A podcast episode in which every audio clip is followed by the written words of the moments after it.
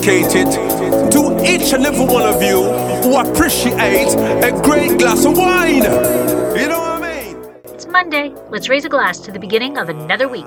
It's time to unscrew, uncork, or saber a bottle, and let's begin exploring the wine glass. Today, I'm sitting down with Bruce and Rhonda Prothro of Prothro Family Winery in Napa Valley. They started in their garage, but today Bruce and Rhonda source their fruit from some amazing vineyards, including Stagecoach, plus have had some pretty incredible mentors along the way. We talk about what it takes to make a well balanced wine, and of course, we chatted all about Cab Franc. While you are listening, please take a moment to rate and review Exploring the Wine Glass. Ratings are now available on Apple Podcasts, Spotify, and Audible. Taking one minute of your time is the only way the logarithms will suggest exploring the wine glass to others. Sláinte. I want a nice glass right now. Hey everybody, I'm Lori Budd, a UC Davis winemaking program, someday service, champagne specialist, and WSET Level 2 graduate. You can find Exploring the Wine Glass on all the socials as well as your favorite podcast catchers. If you haven't subscribed yet, now's the perfect time to swipe, subscribe, rate, and review. I promise I'll never tell you what to drink, but I'll always share what's in my glass. Give me the red, red wine. Give me the blanche. Hey, everybody, welcome to another episode of Allure of the Pour, sponsored by Dracaena Wines. I am your host, Lori, and today I'm going a little up north and we are talking Cab Franc, and everybody knows how much I love Cab Franc. So we have we have Bruce and Rhonda Prothro of Prothro Vineyard Family Vineyards. Did I pronounce the name correctly? That's the first question. Surprisingly so. Most people don't, but you did. Uh, and it's it's Prothro Family Wines. Okay. So. Oh, that note. I, I shoved the vineyard in there. I'm sorry. Prothro Family Wines. So welcome, welcome. So I have to start off before we really, really get into the interview. I have to start off with as soon as I went to your website, I started laughing because the very first thing I saw was that Bruce was a chemist and fell in love with wine, and Rhonda had to listen to him. and, and I just thought that was hysterical. So I get the science thing. My husband is a is a food chemist. I'm a microbiologist. We actually often joke like when we're out to dinner, we're having a conversation that is chemistry oriented, and we joke somebody at the next table must think we're like lunatics or you know mm. what are we really really talking about or whatever but i also get the yes dear yes dear but bruce you brought her along you she came around strong with loving the wine huh well, it's persistence. Ah. It's persistence and repetition, right? If you start talking about something and keep talking about something, they eventually come around. They break it down. They break down. But actually, eventually. no, that's not. That, that's, that's not the story. Rhonda's much better at telling it than I am. Um, our second date was in no, our first date. Our first date was first in Napa. Oh, Napa. you went wine tasting on the first date, huh?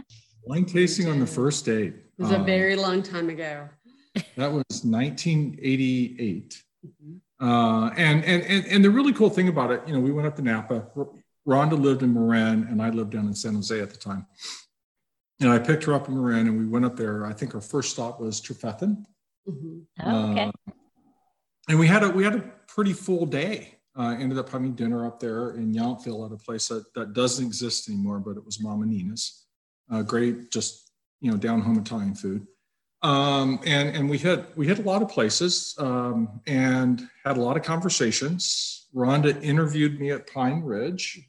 Uh, I was worthy worthy of, of continuing dating. Um, and we had our first kiss at V. Sattui. Uh, and um, you know, we like to say that was back in the day when you could just walk into a tasting room. Mm-hmm. And and taste. You didn't have to make appointments. You didn't have to pay fifty-five to eighty dollars to taste something. Uh, people were friendly. They were receptive. It wasn't an ordeal, and right. the, and the only place that you had to pay was at Silver Oak, and it was five dollars, and it was right. only because you got the glass. I remember that five dollars, right? Yeah. and you got the glass. And it's funny, it. we were at Silver Oak and and just tasting there, and we ended up going into the back room and having a little barrel sample and little tour. And then they they thought we were already married, even though it was our first date. And, wow. Um, it was an interesting time. it was um, kismet right from the start.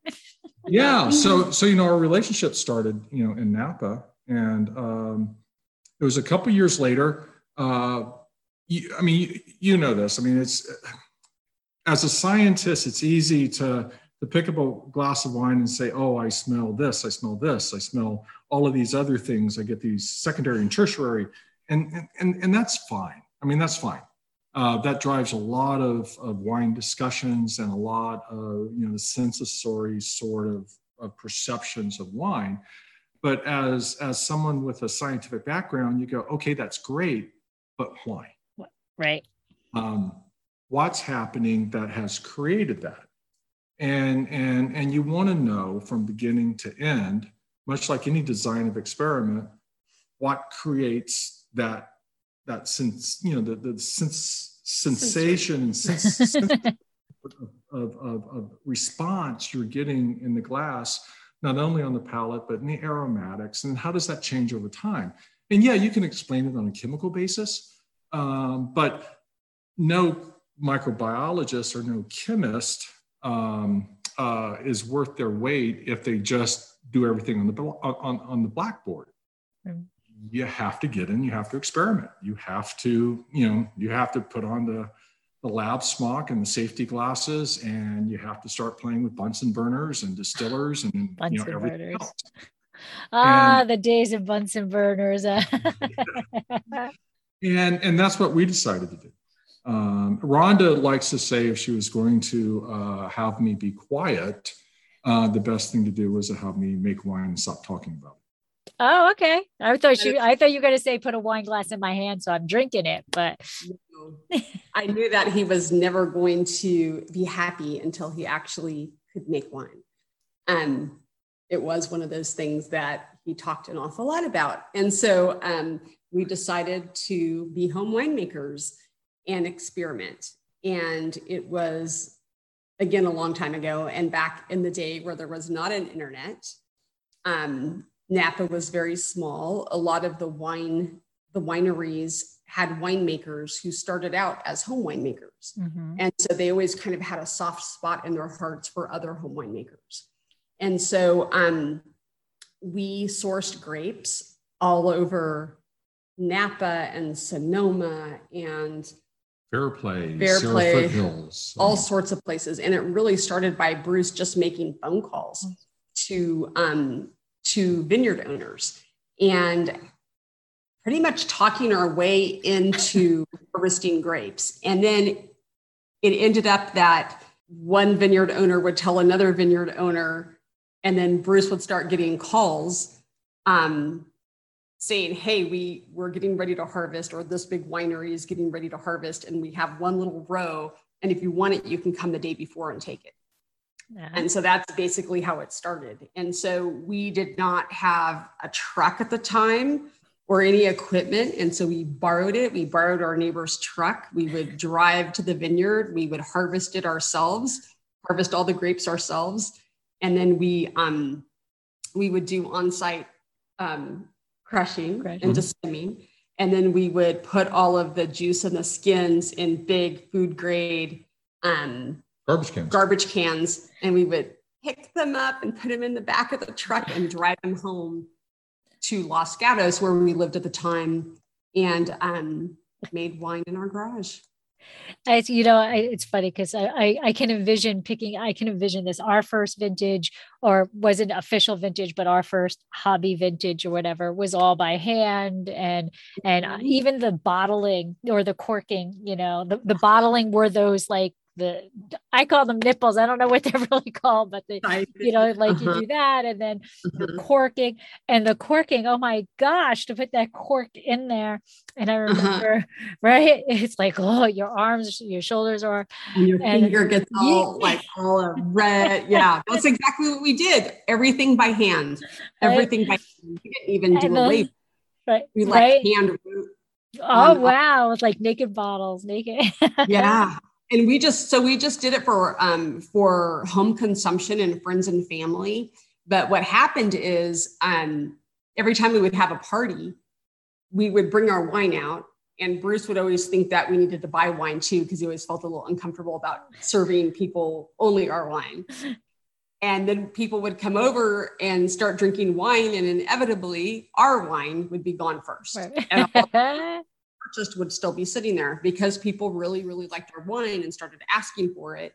And so we gave it away for like birthdays eight, eight and years. Christmas, and we just we gave it all away. And, and we did make wine like that for seven vintages eight from 91 through 98 okay and we stopped when we had kids and we just we just couldn't do it anymore career kids um we, took, we it was time for a hiatus but it was it was a lot of work and it was a lot of fun. And and um and you know once again going back to you know kind of our shared lab uh, sort of, of experience um you know you learn the most by doing.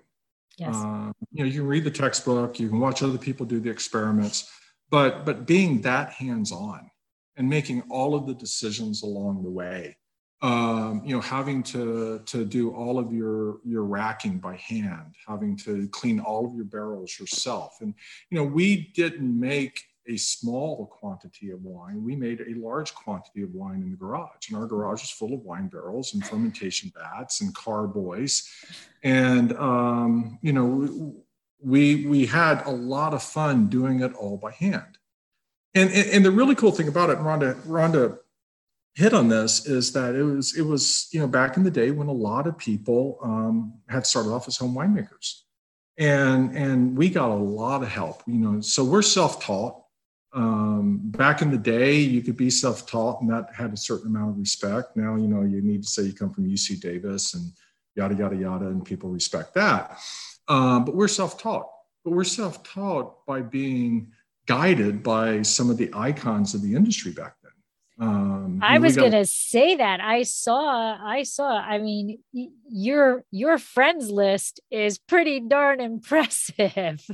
I, yeah, I mean, we got a lot of help from David Bruce. So if you go back to the '76 Paris tasting, he had a Chardonnay that was entered in that. It, it finished last, uh, but it finished last out of some pretty remarkable wines. So uh, we got help from them. Uh, we got help from Dexter and Val Ahlgren and most people won't know. Go, go to Ashes and Diamonds sometimes and, and look at the Ahlgren bottles they have on the shelves because right. Ahlgren sourced from Bates Ranch and Ashes and Diamonds now makes a Bates Ranch cow from the Santa Cruz Mountains. Uh, Parker called their calves the most underrated calves in the state of California. Wow. Uh, exceptionally long lived and very nuanced and elegant. Um, they helped us a lot. They started off as beer makers, turned into winemakers. Um, uh, Ken Burnap, who started Santa Cruz Mountain Vineyards, uh, he taught us the whole secret to you know small lot fermentation because it's really hard to hold you know that exothermic temperature generation right. on small lots versus large lots. So he you know gave us the trick. And the trick was you haul moving blankets that you wrap oh, around. A little, a little insulation. tape on. That was it. yeah. Something so simple, but you wouldn't uh-huh. really uh-huh. think about it, eh, you know. We got a lot of help from um, Kent Rosenblum and Jeff Cohn. Um, you know, unfortunately, Kent passed away, uh, and Jeff is still very active, making you know some exceptional wines. Um, and and probably the most notable help we got was from Burt Williams. Um, uh, William, Williams Selyem. Yeah. And Rhonda does a great job telling that story.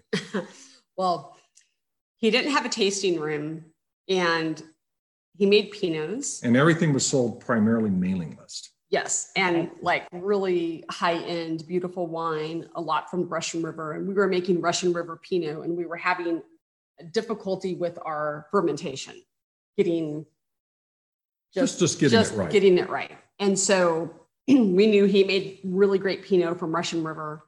And so we scheduled an appointment and we show up and he is he is a salty old character and was not at all happy to see us. In self-taught, fact, he had some had yeah, been a pressman with the Chronicle. With the yeah, the San Francisco Chronicle bought the property and um, started making wine with a friend who was also a pressman at the Chronicle. he had some choice words for us when we showed up and um, pretty much said, why are the hell are you here? I don't, I don't taste wine. I'm not sure why you're here. And, um, and I looked at him and I'm like, well, we are home winemakers and we're making Pinot from Russian River, and everyone tells us you're the one to talk to. And as soon as I said that, he said, Well, why didn't you tell me? Come on in. you're like, we spent like three hours with him. Barrel wow. wow. I mean, he, we, yes, we went, um, he would take out the buns and dropper, and we barrel tasted with him for hours. for, for, hours. Getting pointers getting tips. He was tell, hearing us stories. He was he was funny. And then at the very end we were talking about the yeast um, that we were using and having having you know just not it wasn't quite right. I was trying to use Assmannshausen and Assmannshausen produces a kind of slow, slow delicate you know mm-hmm. kind of fermentation that doesn't really get going. And so you're mm-hmm. not driving a lot of extraction and so he takes out a piece of paper and writes on it and hands it to us. And he said, Go to the wine lab and, and talk to this person and tell him that I sent you to purchase my proprietary yeast for your Pinot. Wow. So access to his proprietary yeast and said, if there are any issues, have him call me. We're like, okay. Wow.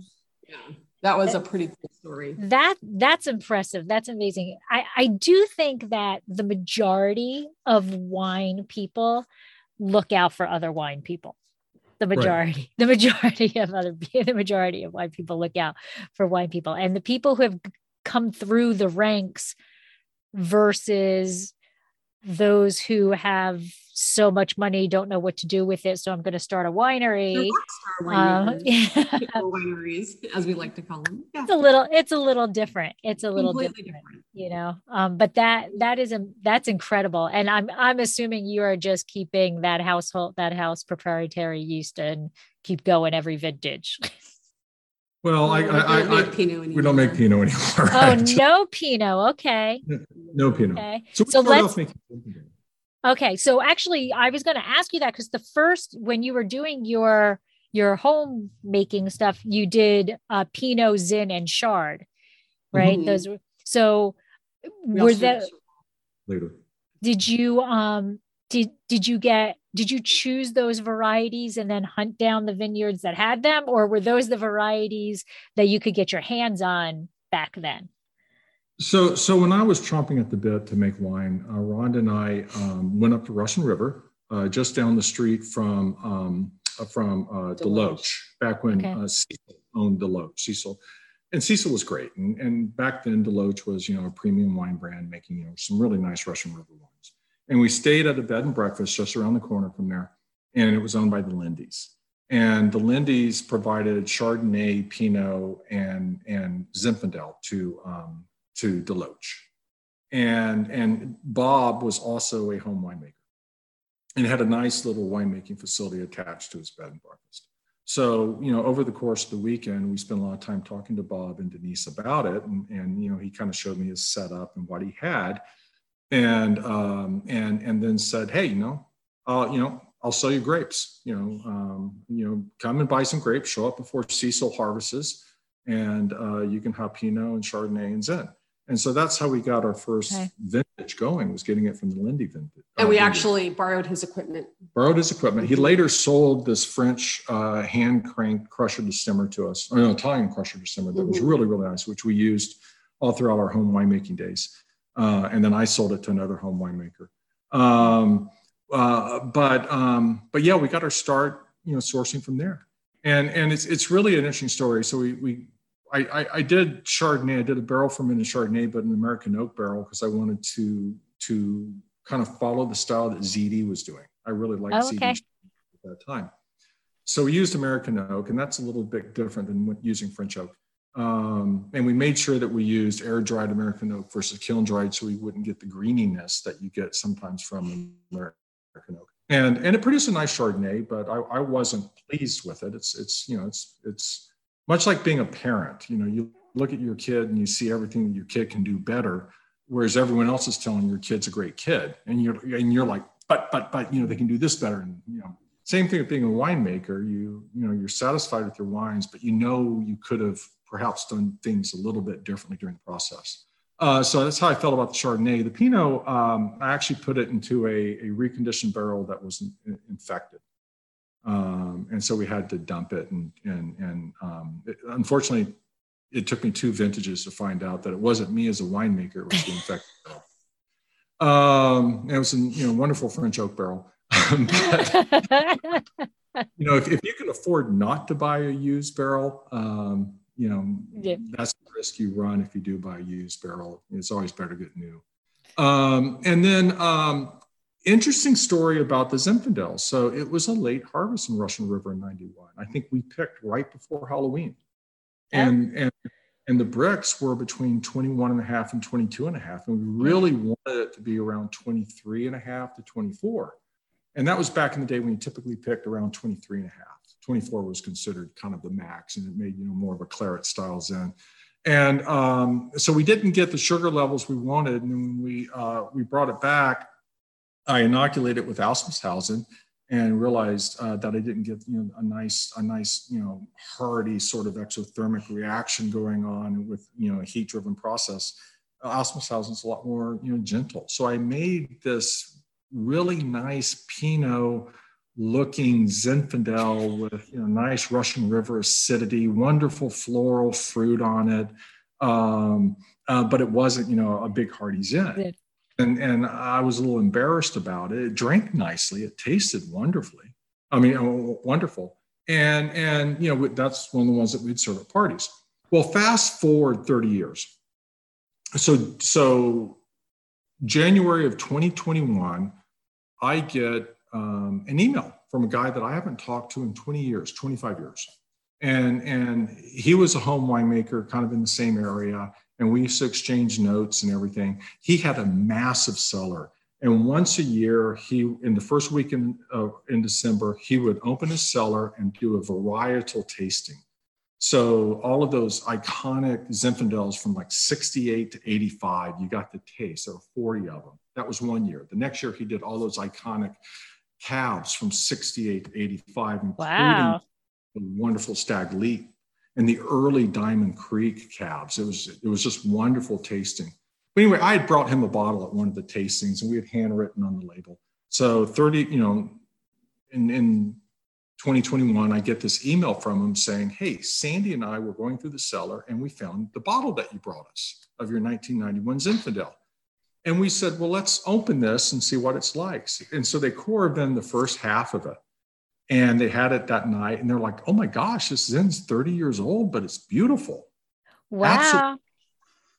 and so they put you know that away and then the next night had the the remaining half and he said that the, the second night that bottle was even you know better, better. he said it was absolutely spectacular.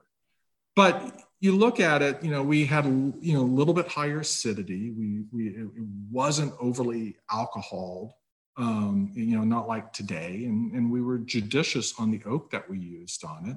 Um, and it just kind of, you know, speaks to trying trying to make a wine more balanced than trying Absolutely. to make a wine that's overly extracted or overly oaked.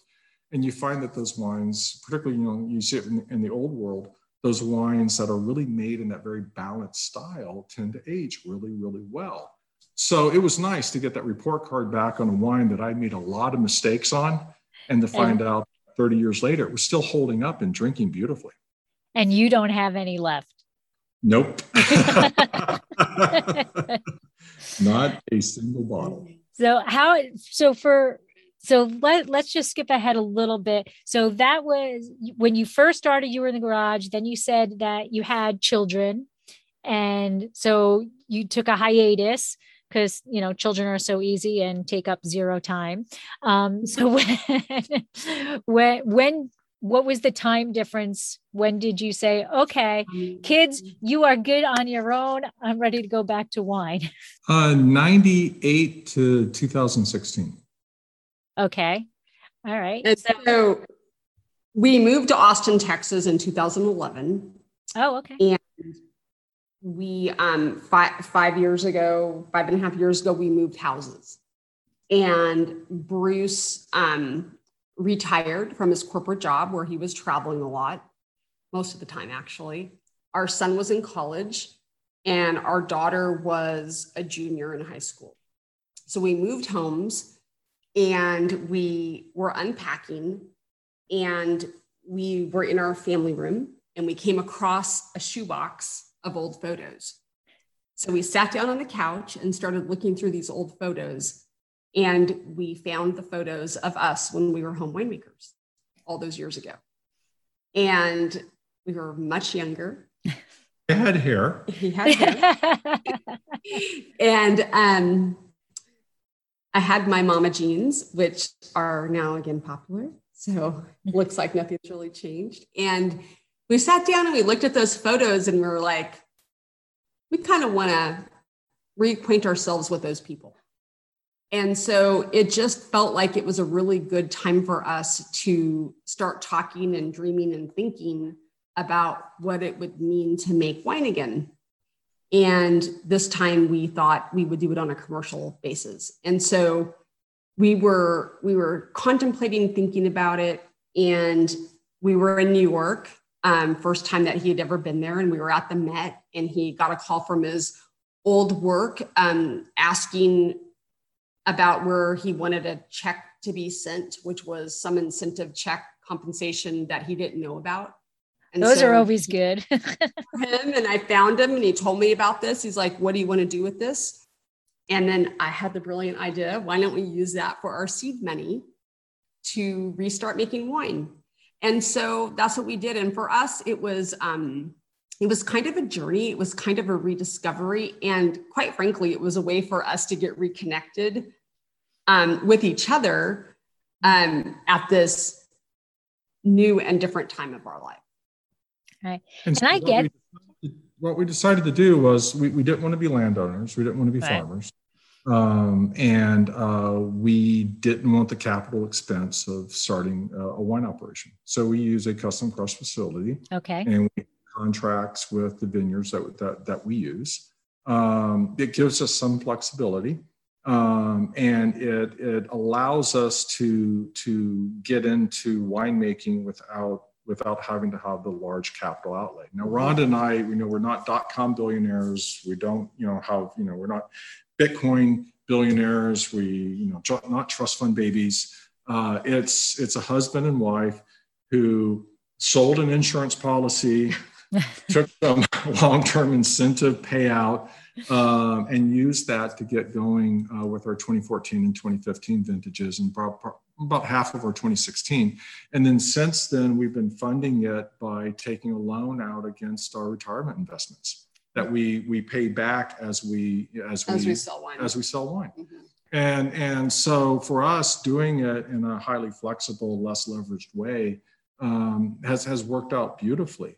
Um, and you know, it'd be nice to have a winery. It'd be nice to have a tasting room. Uh, but but we haven't had we haven't had an issue selling wine.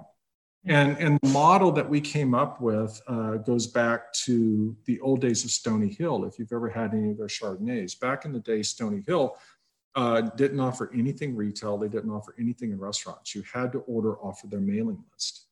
And uh, and and that's the only way you got their very limited production Chardonnays. Um, we were on the waiting list for three years before wow. we we on the mailing list, and the only reason we got on the mailing list is we went up there and talked to them. When one time when we were in Napa, we you know we drove up Spring Mountain and you know had a nice little tour with the McCreas and lo and behold, the next time we made it on the mailing list, uh, and, and and we stayed on the mailing list for you know long, long time. So we looked at it and we said, okay, that has a certain amount of exclusivity. Um, and exclusivity um, can drive a lot of wine sales. You know, people like to acquire something they can't get, or other people can't get, or, or, or that other people can't mm-hmm. get, and, and and they like that exclusivity of it. So we wanted to create a smaller brand that was very boutique, um, and that was um, you know, really sold by word of mouth and just by us. And up until COVID, we did a lot of wine tastings, and we like to say that we bring the wine tasting room experience to people. So in their homes, if they want to get friends together that are wine lovers. Um, and we've been all over actually doing wine tastings, and we just talk about the wines and talk to potential customers, and we end up selling a crap ton of wine at all those events. And getting a lot of wine club members. And getting a lot of wine club members. And so we basically sell out without having to have a cap, you know, a capital expense. And, you know, for us, it just makes more sense to do it that way. And our customers like it too. And We've asked them a lot, like, what would you think if we were retail in retail or in restaurants? And I think to some people, they they feel like it would maybe diminish the brand. And now, a word from our sponsor.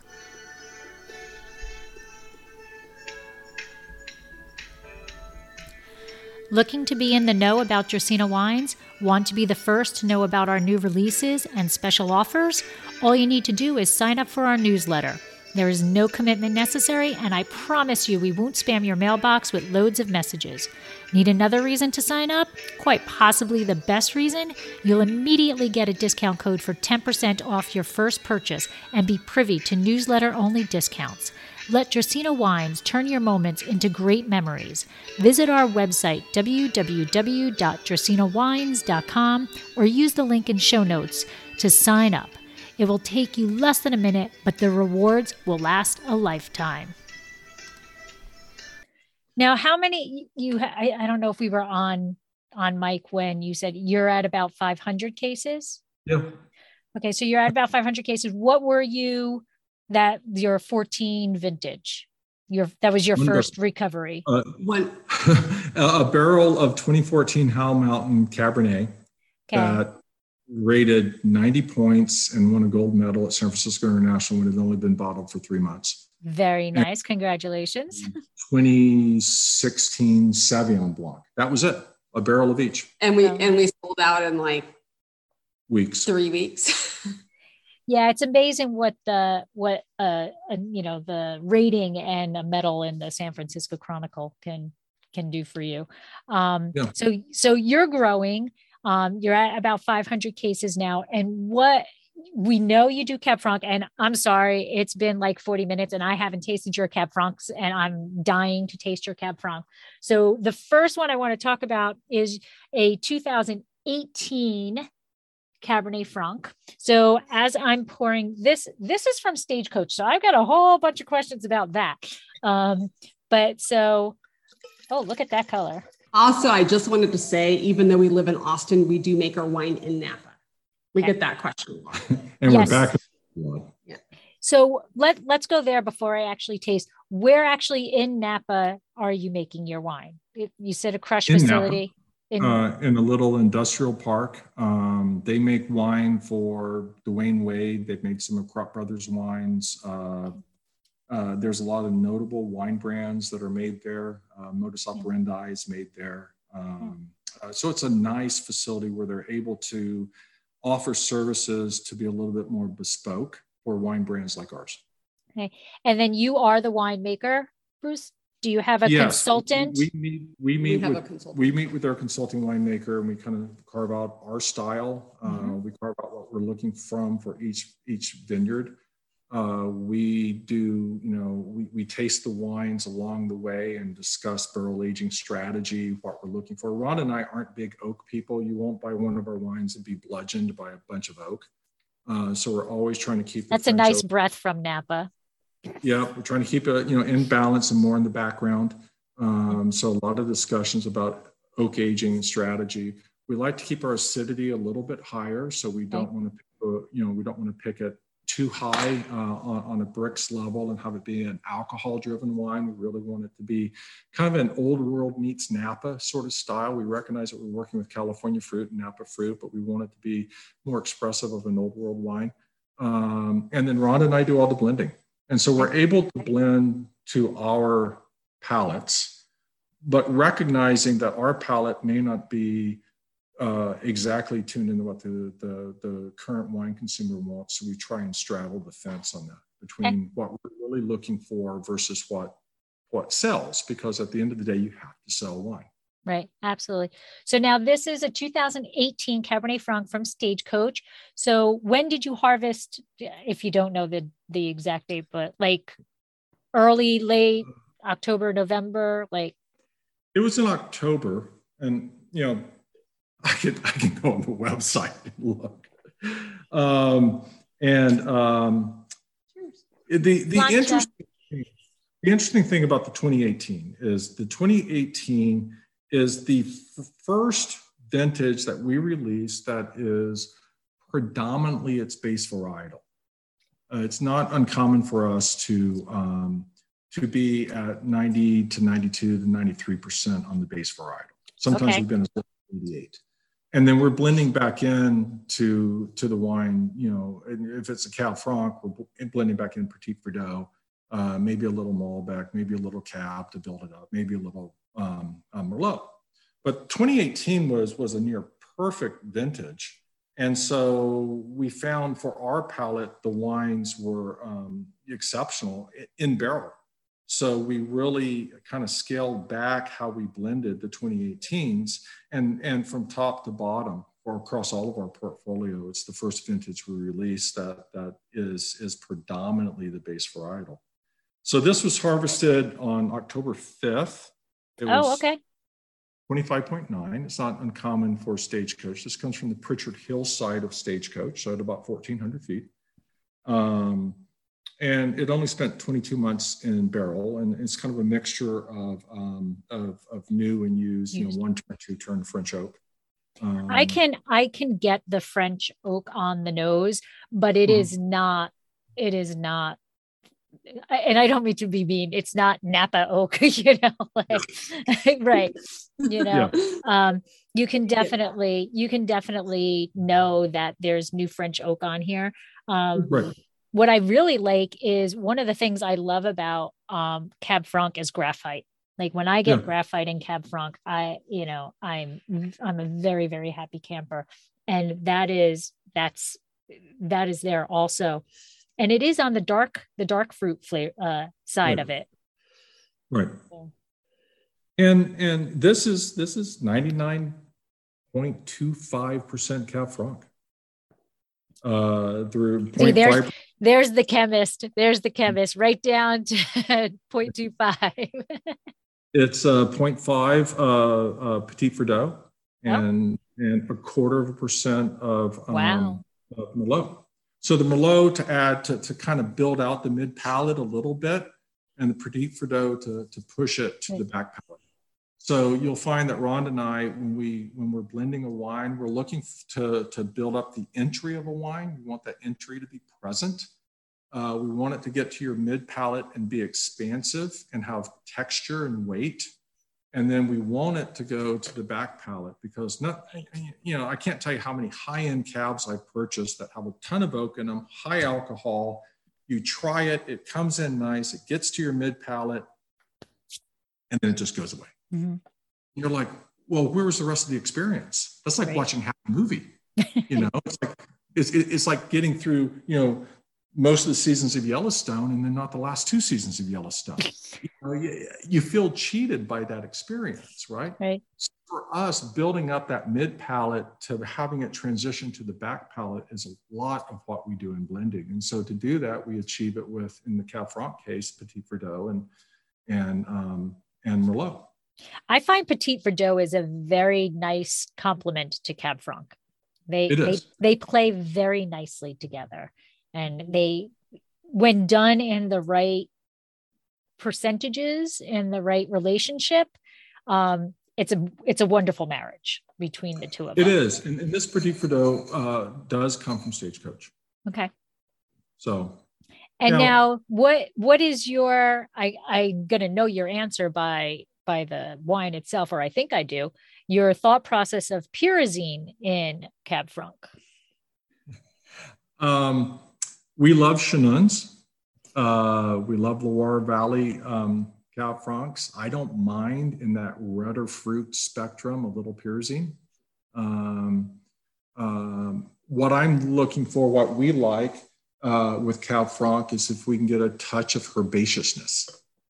Mm-hmm. Um, I like, you know, getting that little herbaceousness in the Cab Franc. Uh, it's, it's really what I'm looking for. If it's a pure, clean expression of fruit without that herbaceousness, um, I'm, I'm at least on the aromatics left a little lacking. I, I, I, I don't mind the pyrazines in a redder fruit Cab Franc, and in most Cab Francs, I, I want just that touch of kind of floral herbaceousness. I um, I think you need herbaceousness to to be a Cab Franc. I think that the people, right. The people who love Cab Franc expect that her that bit of herbaceousness in there. Um, mm-hmm. People who don't know Cab Franc don't know the difference, and it can be a great Cab Franc with no herbaceousness, no, you know, whatever. Um, right. But if I, I think if you're blind tasting, you know, as a som, as a wine expert, it's very difficult to call it a Cab Franc if you're missing that that herbaceousness. I think it's part right. of, of of the profile of of a Cab Franc. So, yeah. so, so our 2017 Cab Franc um, was um, rated well above you know 90 points. I think it was 92 or 93. It won a gold medal at San Francisco International. Uh, the 2018 was rated 93. Um, the wine reviewer said it was the best Cab Franc he had had in 12 months of tasting Cab Franc. Wow. Um, and sent me a kind of a side note and told me that. Um, so that was nice, and and and and it's it's truly an exceptional uh, you know exceptional wine. The 2019 um, uh, we bottled. Uh, 2019 is kind of back to to being a little bit more blended than the 2018. Um, and that that's just you know 2019s we kind of found across the board uh, didn't have that round opulence of the 18s out of Napa. Uh, so, for example, um, it's 93.75 Cab Franc, okay. you know, a little bit over 2% of PV, 1.3% of Malbec, actually. Okay. And then uh, 0.75 um, um, Cab Sauv. Okay. So, um, but so still, the Malbec, I can see where the Malbec's going to give a little bit of that spice, a little bit of, you know, the a little bit more of a the spice and and a little body zing. I don't know how exactly yeah, how to, but, but you know, and without really nice, overpowering fullness and, and texture in the mid palate. Mm-hmm. And, and, and the difference between Merlot and Malbec in the mid palate, you find that Merlot kind of influences the beginning of that mid palate to, to like just past the center of that mid palate. And then you find that that Malbec in the blending process kind of picks up that middle of the mid palate toward the back end of the mid palate with nice weight and texture. So we find in a lot of cases that uh, Malbec makes a very good transition to where the Petit Verdot picks up. And so that's that's you know if, if the wine needs that little push back toward the Petit Verdot that's what we'll do. That's that's that's a perfect explanation because that's really you want, like you said, you want it to come in and you want to have, you know, you don't want a roller coaster. You don't want, yeah, uh, nothing, right? You yeah. want you want it to be, you know, exciting, but you want it to kind of carry itself through the entire the entire palette. Now, going back to Stagecoach, I have to ask, like, did you have a little coronary when it was purchased by Ian J. Gallo? Do, is there an issue? um, with potentially losing your fruit? No, no. Um, we were able to, you know, protect our sources by, you know, where we make our wine, um, kind of leveraging some of their um, contacts. So that's been good. Um, we don't we don't run a risk of losing that that source, and we like being over in the Pritchard Hill side in the block that we're getting. Um, you know, if if Jan Krupp owned it, and and and, and we've we've you know talked with Jan, and and and and you know we've heard his story on Stagecoach, which is just remarkable the number of boulders they moved out of there. I mean, the tons and tons and tons of boulders as they were developing the vineyard. Um, you know, if they own it or if Gallo owns it, it's it's still Stagecoach fruit, and it has right. that Stagecoach uniqueness to it. And there's something about Stagecoach wines. Every time I pour them into class, and I can't tell you why from from Sequoia Grove Syrah to someone else's cab to someone else's cab franc, you put your nose in there and you go, yeah, that's stagecoach. Mm-hmm. It just has a signature. Yep. Well, that's terroir right there, right? I mean, yeah. I I think one of the things that I'm very prone to know is Rutherford dust. Like mm-hmm. when you stick your nose in a Rutherford, you know, whatever, there is there is that Rutherford dust, and that is what makes it Rutherford, you know.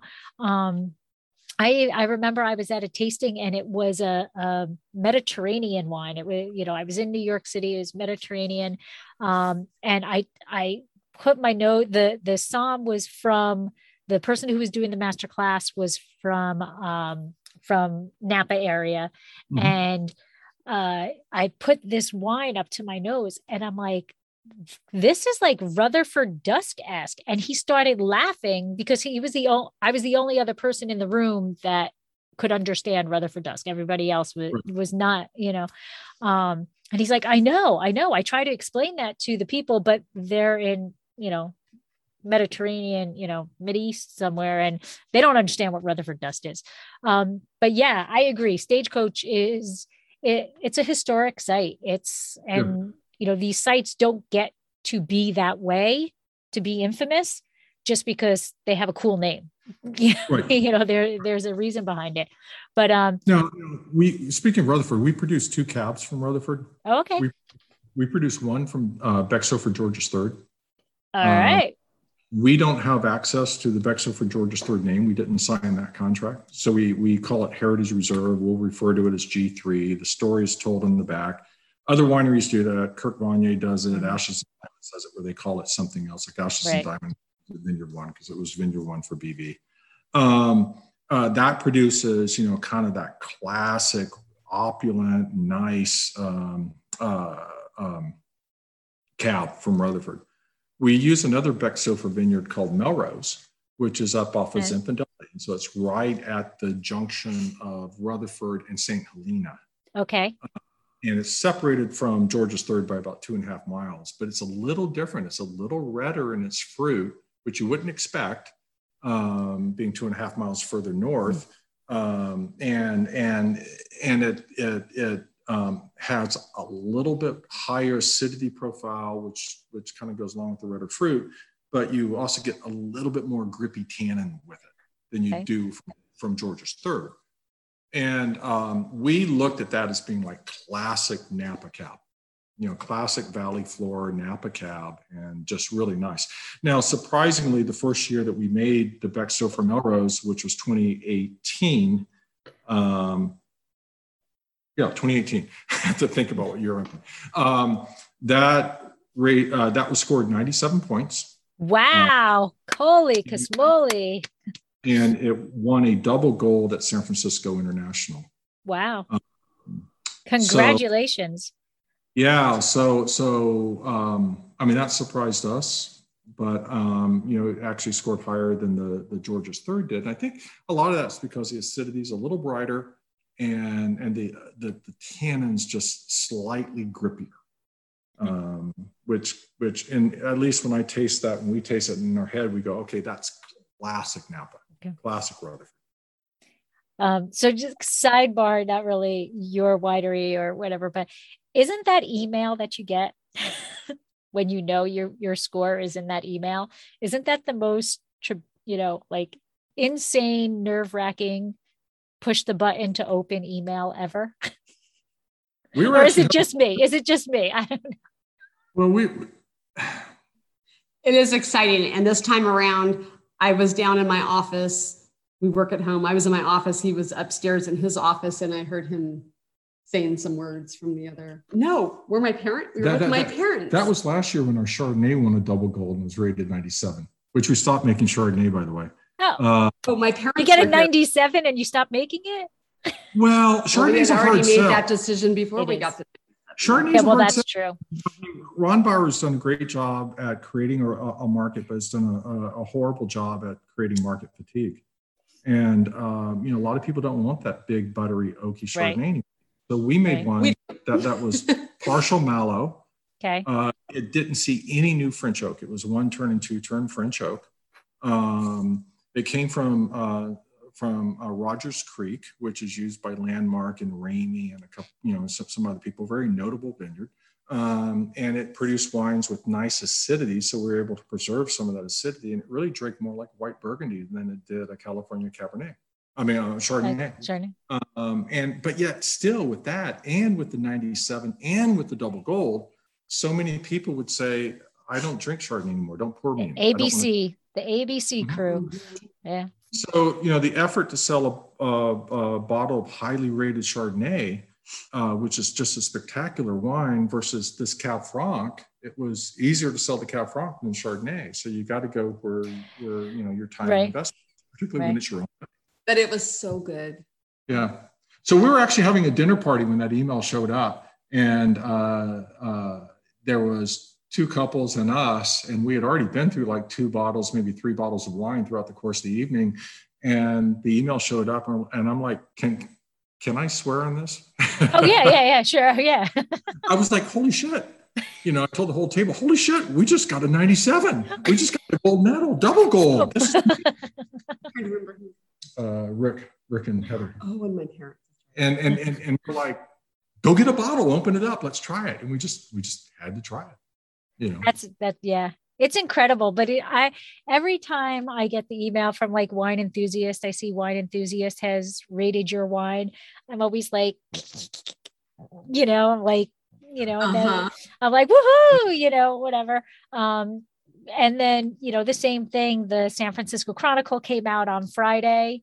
And, you know, I'm sitting there, refresh. Nope, no great, no scores yet. refresh, no scores yet. Oh, oh my God, scores are there. And then you go and, you know, it, I don't know. It's it's so nerve wracking, and then it's so exhilarating. Thankfully, exhilarating.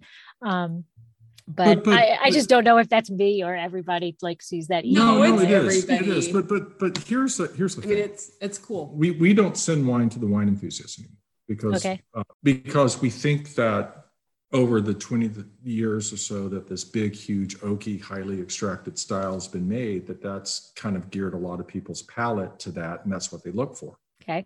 our wines have a little bit more elegance to them, a little bit more old world style with new world fruit. And so we, we find that that style uh, isn't conducive to, um, to what some wine reviewers are looking for. So, so you have to find a wine reviewer that appreciates your style um, because not everyone does.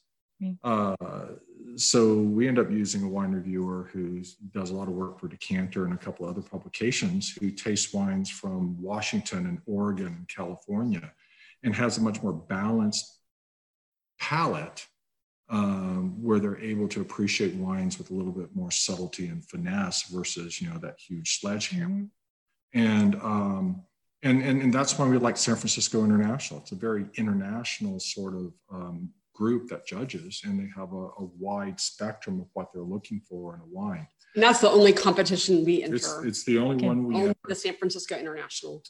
we Um, did we did send our rosé to the wine enthusiast once, We got a and we got a 91. 91. Well, that's Right. actually for a rosé. Yeah. That's Yeah. actually really good. Um, but that does that is a very big topic, and I had another podcast. Um, I do this thing called Wine Writers Wrap Up, where I get writers who come together and we talk about a topic. And that was one of the topics is, uh, you know, wineries.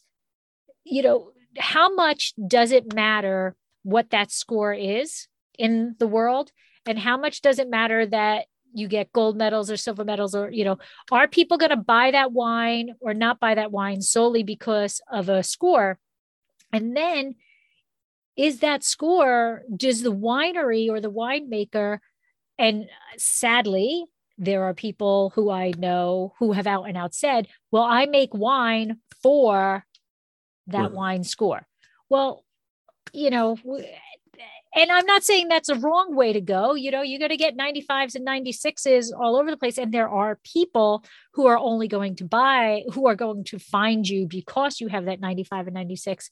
But is that the right way to make wine? I like how you say it, it's your palate. You and you you kind of blend that fence of you're making a wine that you enjoy to drink. You realize that everybody doesn't have your palate so you're not going all the way to them, but you're not going all the way to you, and you're straddling that fence. And I think that's a perfect way to make a wine. You're, you know, to enjoy for the masses.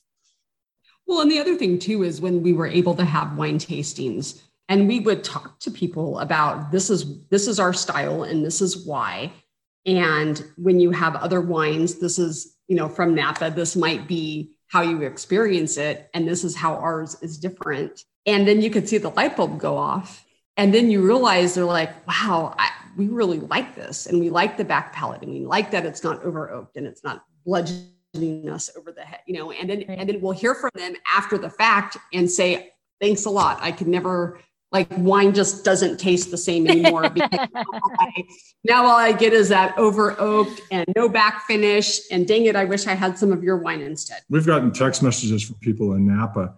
You know, they, they, they've been to one of our, our more personalized wine tasting and then they go to Napa and they're like, we wish we had your wine.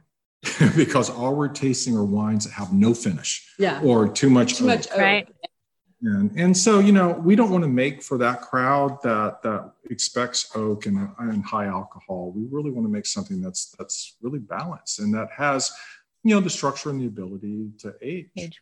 Um, well, I will say this 2018 Stagecoach Cab Franc is beautiful. It, yeah. it really is. It is extremely balanced. There is acid there. There is the um, there is dark fruit. But what's interesting is now I did open it a little bit early, um, mm-hmm. earlier than we got on, but I didn't pour it. So we all know what the, the oxygen thing. We're not going to go into that. But I just poured a second glass, so it had a little bit more oxygen to it, and there's much more fruit coming out of it now than than that first glass um, mm-hmm. and it you know that little bit of oxygen has brought that up and it's still it's still dark fruit but my first glass was more like um, a black cherry a blackberry that thing. I'm now getting plum. I'm get you know i'm still getting the black cherry uh, but now there's that plum and the talk about front mid or end palate. It is it is right on the end of the mid palate to the finish is where that plum comes in so it's right. almost like where the the black cherry wrong word but dies off like falls off mm-hmm. the plum comes in to carry it to the finish so mm-hmm. whatever whatever you're doing keep doing because it's it's really is beautiful um, oh, thank you. It's wonderful. Um, but I do want to talk about because we are coming up to an hour, and I don't want to. I I don't want to miss this. So you do Cab Franc. Is is that what you would say is your specialty? No, well, Cab Sauv. Uh, um, we make cab. We make two cabs. Okay, right. Okay, that's Merlot based. We make a Cab Franc. And we make a Sauvignon Blanc. And a Sauvignon Blanc. And, okay. and you make a rosé that's Tempranillo and Mourvedre based. Oh, and we are doing a special project. Um, we're making a Zinfandel from, from um, uh, Monte Rosso. From Monte Rosso. We're going back to our roots and making roots. Zinfandel first time since yeah, 1998. Uh, well, I would love to try that because I'm a Zin girl. Um, but let let's talk about this cuvee. Okay, mm-hmm. so Rhonda, you said it was Merlot based.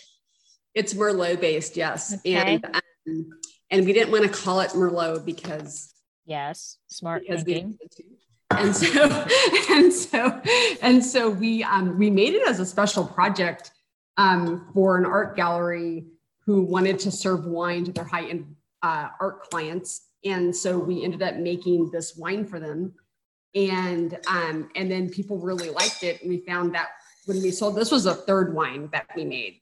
And so we originally had the Sauvignon Blanc, the Cab, and then the Merlot based cuvee. And and we found that people really liked it. And it kind of sold one to one with our cab.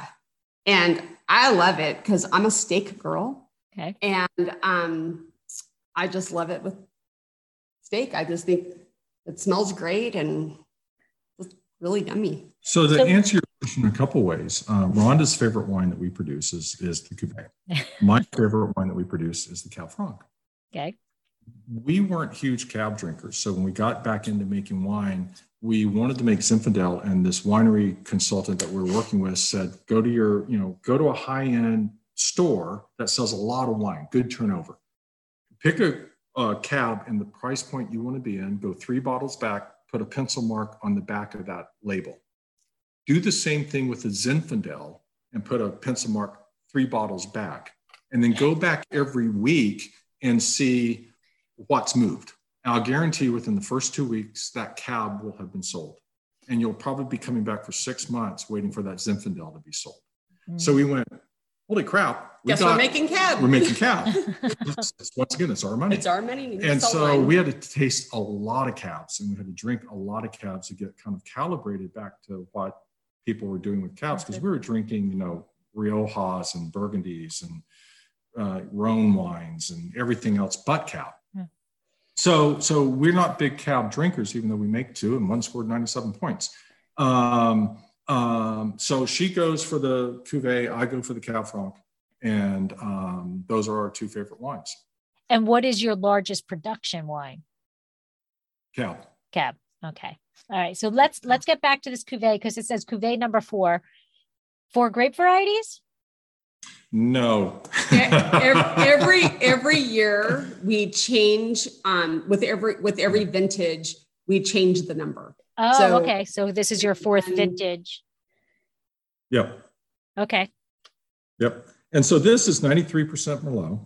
Okay. Uh, 3% Petit Verdot, uh, 2.25 Cab Sauv, uh, 0.75 Cab Franc to pretty up the aromatics in the entry uh, and 0.5% Malbec to help with that right. mid to mid back transition. Um, so we, you know, it's it's it's basically 93% Merlot, but it's a hillside vineyard. It's Bill Hill's Broken Rock Vineyard, about 800 to 1,200 feet up on on on the flanks of Atlas Peak. So you get a hmm. little valley floor influence, you get a little little Atlas Peak influence with nice hillside structure it drinks more like a baby cab. There's there's great uh, darker fruits. There's graphite. There's cocoa. Uh, it is truly a, a phenomenal wine. Um, uh, it's our entry wine where it's priced. Um, we want people to buy entry it, red, yeah. entry red, buy it, enjoy it. Um, but it is it is within itself, uh, you know, really drinks more like a right bank wine than a left bank wine, and that's what we're going for. Perfect. Perfect. So, without a tasting room, how can people find your wines to taste? How how can they get your wine? Well, there's a couple things that we can do. Um, we've now become acclimated to holding Zoom tastings. Uh, so we sell people our wine slightly over our cost. Uh, and then we go through a tasting with them. Uh, okay. That way they can get a bottle, and and we can you know go through a tasting as we would if it was a private tasting in person. Um, and that's like through a Zoom. Through Zoom, yeah. Okay. Okay. And, and, and, you know, in this age of COVID, it seems to be virtual tastings are all the all the rage. Yep. um, we, you know, when when COVID dies down a little bit, we'll get back to in-person tastings, and those are more like you know a Mary Kay event or an or an Avon event, where you know we kind of come to you and we bring the wine, and we charcuterie, and and it gives us a chance to interact more with people. And you know, we've all been to those tasting rooms where the guys, you know, or woman's pouring, and they go, "Our winemaker really likes this vineyard, thinks it's exceptional. Here's the wine." hope you enjoy and they walk away and you're left there with a ton of questions mm-hmm. but we're able to tell everybody all the information why do we make the decision because it's your wine decision to blend this way why did we add 3% of petit verdot why do we only use medium toast oak um, you know we're able to walk through all of that with people so they they they they get the full story um, and it creates a great experience um, I think one other thing to say, and, and, and at the chagrin of this wine, uh, this wine consultant that we use, we are constantly told, we've been told this since our inception, that we need to increase our prices. Uh, but we refuse to. And so our wines are priced um, for Napa very reasonable. Um, you know, the Beckstoffer George's Third is $95 a bottle. Uh, it should be 125 um, and then we offer our wine club members a 20% discount. So they get it for okay. 76. Our Howell Mountain cab, which we just released a 2019 Howell Mountain, which Ooh. is just beautiful. I love Howell Mountain. All day long. Um, uh, this comes from a former vineyard source of Kathryn Hall in Howell Mountain. Um, and, and, we're sourcing from there. Um, that's a hundred dollars. You know, it should be 125 to 150. Um, How much is our Cab Franc? Cab Franc is 68. Wow. Uh, okay and uh, and we you know for wine club members there's a 20% discount and and our whole philosophy is we want you to experience the wine wine's expensive to begin with and we want to sell wine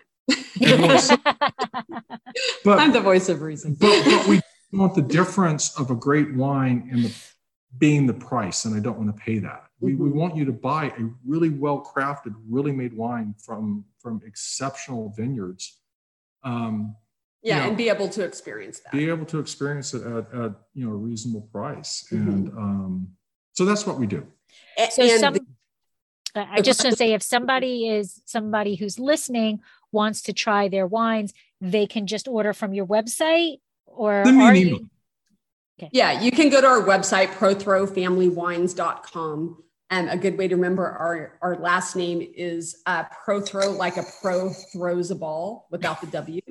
That's the only way I can remember his name, his last name. Even though he passed the test. yes. Um, and then, um, yes, and then Bruce's email address is on there. And um, it's he, just, always, he always responds. It's just Bruce at Prothro Family Wines. So, okay. you know. I did see on the website says email Bruce, email Rhonda, right? You have yep. down email on the bottom. Bruce. Email Bruce. yeah, but, but just just you know, email me and express an interest and um, create a profile on the website and and um, you know we give most everyone some sort of discount if it's not okay. the wine club discount and um, and and we just go from there. That's wonderful. That's wonderful. Well, I want to thank you both for coming on. I had a blast. Your wine is fantastic.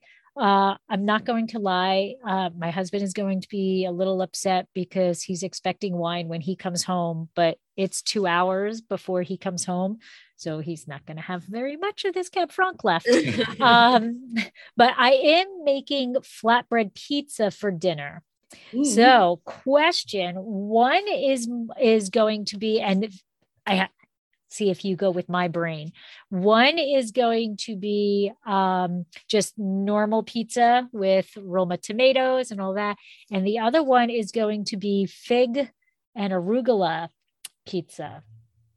Now, which one, if either or none, do you think is a better pairing? Well, the bitterness from the arugula is going to create a challenge for any wine, any, any red wine, right? Unless it's a little bit higher in, in, in, in alcohol, like a Chianti uh, I mean, a little bit higher in acidity uh, and, and brighter fruit. But I would actually go with the cuvee. Yeah. Um, okay. There's a lot in that cuvee. Okay. And there, um, uh, you know, the, the, the cuvee, it drinks, it drinks beautifully. It's just a wonderful wine. And this 2018 was rated um, 91. And um, I think there's enough there to complement both types of, of flatbread pizzas and, right. and it'll go wonderful with the figs. Absolutely yeah. wonderful. All and right. it sounds it does sound great. we wish we could be right there. I'm, I'm, not gonna lie. This fig arugula pizza that I make, uh, it's I made it once, and he was like, "This is a staple. You're making this all the time." Um, so that sounds. Throw some prosciutto on there. Ah, yes, yes. Yeah. Um, I Sounds might, wonderful if there's time to run out, I might go. I might go do that. But um, I just got the shaved parmesan um, and perfect. the arugula and fig. So yes, that'd be perfect. But thank you so much for joining me. The thank wine you. is spectacular. Um, and and as much like this, I don't want to sound this. I am the Cab Franc maniac. So it, it's like an additional little pat on the back when, when, well, when, when I really, I really do love it. Yeah, we do need to try yeah, yours. absolutely. Yeah. Absolutely. Well, you know what? Maybe when you're back in California for a visit or whatever, we will do a get together and a, and a bottle share and, uh, you know, we'll hopefully be way past COVID and although fully, fully vaccinated and boosted, so we're good. But uh, yep. yeah, I would love to. You both are wonderful, and uh, even before we got on, I was having a blast talking to you too. So uh, I would love to meet you in real life. Be great. Uh, but thank you very much, and I wish you the best. And I saved a little Cheers. swig for me to say Sláinte. thank you. Thank you. Wine. Give me the white, white, wine. This has been another episode of Exploring the Wine Glass. Thanks for listening. If you have suggestions on what topics you would like me to discuss, please reach out on social media. You can find me on Twitter, Instagram, and Facebook as Exploring the Wine Glass. I am also on LinkedIn as Lori Hoytbud. Of course, you can always email me at exploringthewineglass at gmail.com. If you enjoyed what you heard, please rate, review, and subscribe to help others find me more easily. And most importantly, tell your wine loving friends because if you like the podcast, they will too. Music is Wine by Kevens. Until next week, Sláinte. That was no brandy, that was no martini.